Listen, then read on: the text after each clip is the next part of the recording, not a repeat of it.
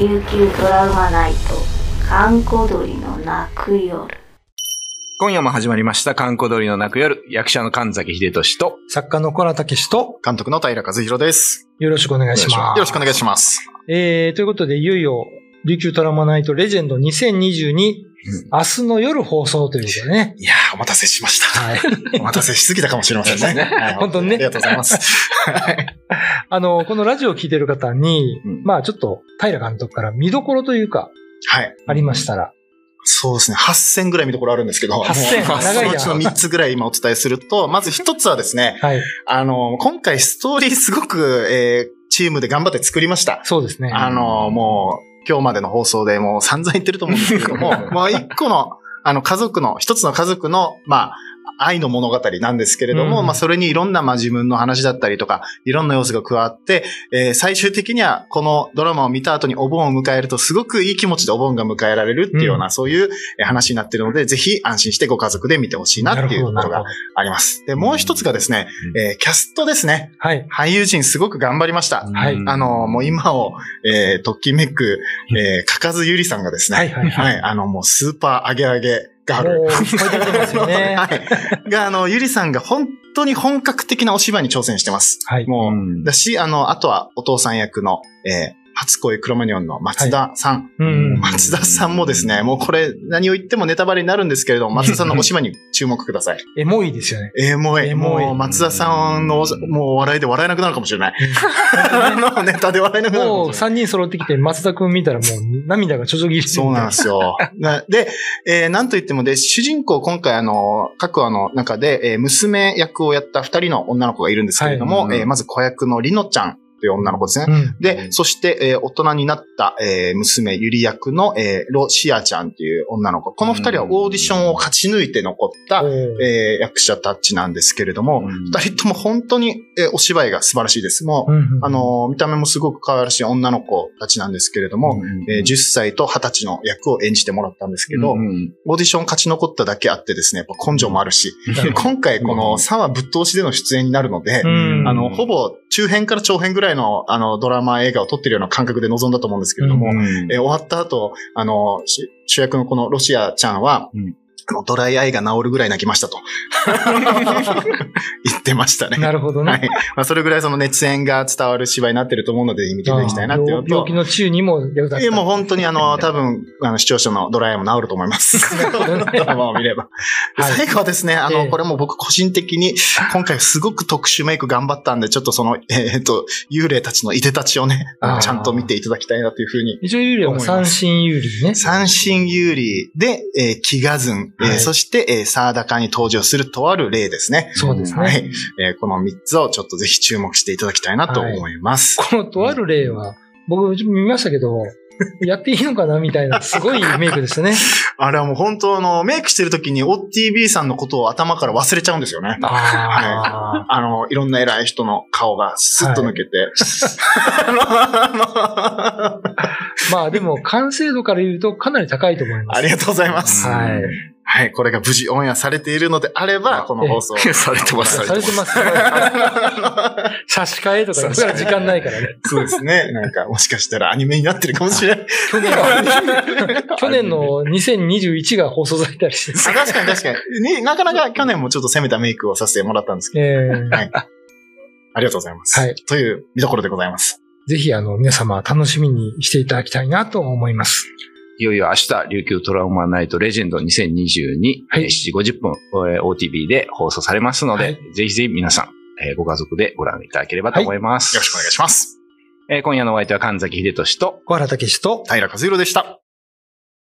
夏の夜を怪しく照らす妖怪たちがやってきた妖怪を見つけてスタンプをゲット紫村琉球妖怪いやー、あとはもう、はい。ね、見た方の感想が気になりますね。いやーもうほんとツイッターでずっとエゴさしてますからね。これ僕収録時はもちろんあの、今、えーツイッター開いてないんですけれども、えー僕はオンエアしてる時はずっと見てるんで、はいはい。多分この今聞いている人の時間もずっと今トラウマナイトで検索してると思います。ほど、はい。ぜひ感想をどんどんつぶやいてほしいなと思いますね。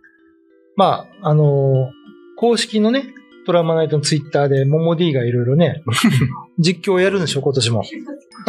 モモ D のツイッターやばいですよね。うん。鬼のようにつぶやきますよね。そうそうそうそう。鬼がつぶやくかわからんけど、鬼のように。ありがたいですよ、本当に。まあ、すごい宣伝にね、うん。なってるしうんいいと思います。はい。果たして今年もツイッターから差し止めを食らうぐらいつぶやくのか。あの制限かかるぐらいつぶやくですよね。でも沖縄のトレンドにいつも上がりますよね。上がりますね嬉しいですね。うん。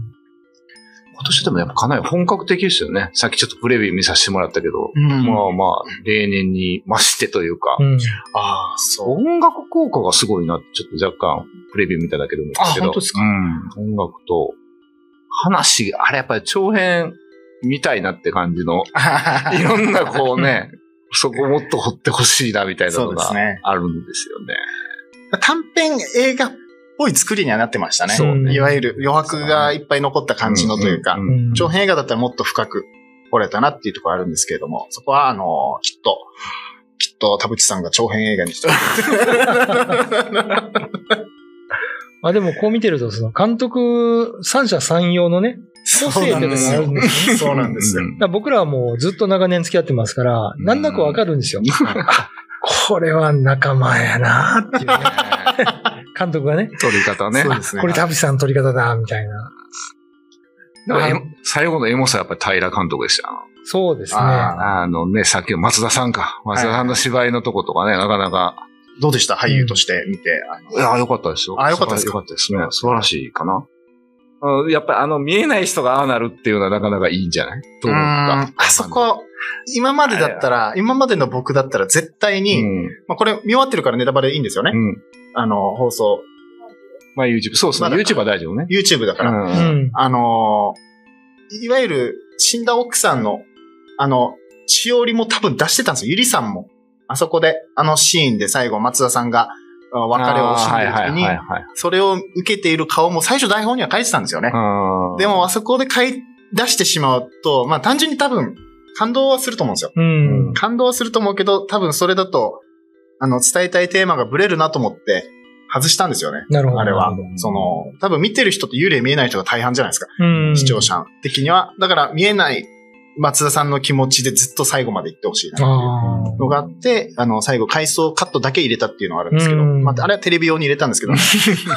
テレビ用にね。そうです。まあ、あそこ長橋は素晴らしかったですよ。でもなんかあそこね、映らなくてやるっていう芝居だけで見せるっていうのはいい。あ、でもこのね1話2話があるからの3話っていうのがあって、1話2話で、あの、うんお父さんお母さんの関係性と、あの、コーヒーの、ああの、お芝居を一回やってるんですよね。うん。あの、家族の振りがあるから、、あそこにいつもお母さん座ってたよねっていうのがあるから、何も見えないところに、いるっつうあの、かかずゆりさんを演じるしおりを感じさせたら、まあ、このドラマは成功だなっていうふうに思ったんですね。つなげてみたときに。あそこで。そう見えないものが見えるってやつね。視そうそうそうそう聴者が。見えないものが見えるっていうのが見えるっていうのは価値になるよね、あそこでね。テーマでしたね。うんで、平君は、あの、一回、まあ、取材のために、はいゆたさんのところに行ったんですよね。行きましたね。どうでした？もう本当にカルチャーショック。カルチャーショックどう、どういうところ？今言葉間違ったかもしれないけど。カルチャーショックあの、僕、まずそもそもですよ。もう大前提として、この、この、この番組に出ていて言うのもあれですけど、ええそもそも僕幽霊とか、見える人のこととかを、僕信じてなかったんですよ。なるほど。はい。信じてなかったのはあれですけど、まあ、いるかもしれんけど、僕は知らないよ、みたいな。うん。わかんない。っていう気持ちで行って、で、えー、小原さんに紹介していただいた、ユタの H さん。まあ、比嘉さんでいい比嘉ですね。さん。比嘉さんにお会いしたときに、あのーまずちょっと疑ってかかってるんですよ。僕は本当にうがった気持ちでお話をしていて、で、あのー計5時間ぐらい話させてもらったんですよね。長い。あ、そのぐらいいた4 5時間ね。夜ね。夜、もうずっと深い時間まで、夕方から入ってもう夜中、てっぺん回るぐらいまでうん。いて、で、その時に、なんか最初僕、何気ない話？ユタの、えーユタの人ってどんな友達がいるんですかとか、なんか、どういうご飯食べるんですかみたいな、くだらない話もいっぱい聞きつつ、ちょっと、え、それ本当ですかみたいなのが、ちょっと煽るようなことをいろいろ言ってると、うん。じゃあ、奈良さん、本当は見てもらいたいんだよ、みたいな小原さんが言ってくれて、じゃあちょっと見ましょうね、みたいな感じで、僕の手をこう触って、僕の後ろの誰かと話を始めたんですよ。うんうんうんで、あの、僕の母親の個人的なこの通ってる病院とか、うん。僕の昔こうこうこういうことがあったとか、うんっていうのを固有名詞で言ってくるんですよね。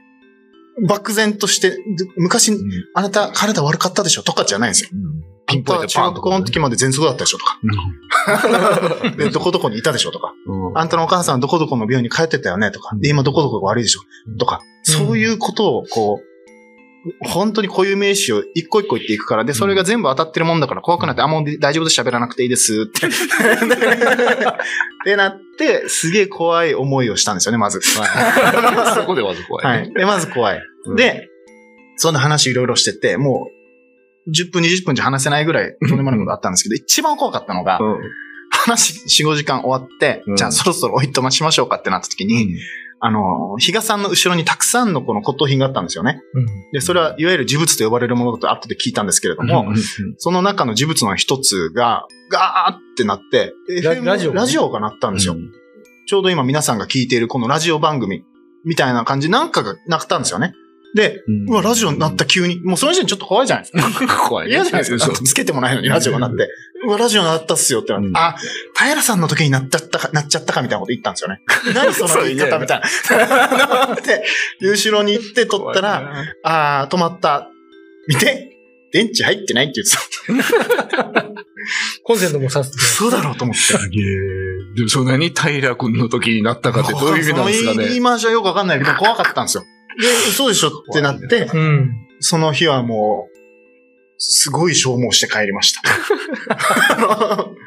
でもあそこ行ったらよく起こるんですよ、そういうことが。ええもあなんか、どっかから鐘が鳴ったりね、チーンとか、テレビがついたこともあったう、しい、やもう本当に、ギターが鳴るんでしょ？ギターも鳴った。僕もこの間い行ったんですけどはい、ギターがそう置いてあって、あれが鳴るっつうのよね。なったんですか？いや、俺は鳴ってない。鳴ってないんですか？俺のとこなかった。何も来なかったですけど。逆に運が良かったんかな よかったんですか、ラジオ。うん。後日談。なんかその時に俺、行ってないのに、うんダラさんが来週東京行った時にさ、どこどこに、俺来週東京って行ってないじゃないですか、みたいな。で、なんか東京行った時に、なんかどこどこの神社で、あの、この、のり、のりとっていうんですかね、その、うん。あの、ノリとね。ノリとを、うんあの、言うと、あの、今起きてることなんかもっと良くなるよ、みたいな。呪文、呪文じゃない、ノリと。うん。あの、うん。教えてもらったんですよね。うん。でも、これを、この、このノリとを、えーこういう、こういう順番で言いなさい、みたいな言われて、うん。で、これをでも、あの、どういう風に読めばいいんですかって言ったら、なんかできる限りエモーショナルに読めと。この、この、褒めて言うのがいいんですよ、みたいな。これ神様を褒めたたえるような言葉だから、みたいな。あ、わかりました。でこれ読んだらいいこと起きるんですよね。いいこと起きるし、いいこと起きるっていうかなんかこう、頼んどいてからそっちの神様にって言われて、うんわかりましたって。でも、これを、ちゃんと言ってよ、みたいな。失敗したら、良くないことが起きるみたいな。このなんか、やばリスクが高い。で、わかりましたって言って、とある、えー、神社なんですよ、そこが。僕が2箇所言われたんですけど、うん1箇所まず行ったら、1箇所はなんかすごく小さいところで、うん。で、僕は行ったら、うまく言えたんですよね。うん。こんなバーって読んで、本当はい。はが、あんたら、そうか、みたいな。ちゃんと言って、よし、言えたと思って、もう一個やと思って、問題は。で、もう一個のところ行って、もう大きい声でちゃんと読むことが力になると思ってたから、うん。ちゃんと言おうと思ってたんですけど、5000人ぐらいいるんですよ、人がも でかいとここういうう。もう超でかいところで。こもう観光客とか外国人とか、うわーいって、これは俺大きい声で言えんなと思って。で、そこ、しかもど真ん中なんですよ、その、言うべき像が。うん。うああ、なるほどね。でももういっぱい、なんか多分、インバウンド観光客みたいなのがいっぱい動画撮っててさ。で すいません、つって。ちょっと僕ここで今から儀式やるんでみたいな感じでこう、入ってきて、こう、読んで、うんまあうまいこと言えたんですけど、おおよかったよね。本当にうん。怖かったです。いっぱい撮られましたよ。多分動画上がってると思います。だって 謎の儀式をする男。急になんか、あの、変なやつが来て、なんか、喋ったみたいな。唱え切唱え切ったんで、僕もだからあとはいいことしか起きない。よかったですね。失敗、失敗しなかった。失敗してなかった。沖縄の神社もね、うん行ったのね。行きました。来ました。で場所がわからないんで電話かかってきて。そう、悪か。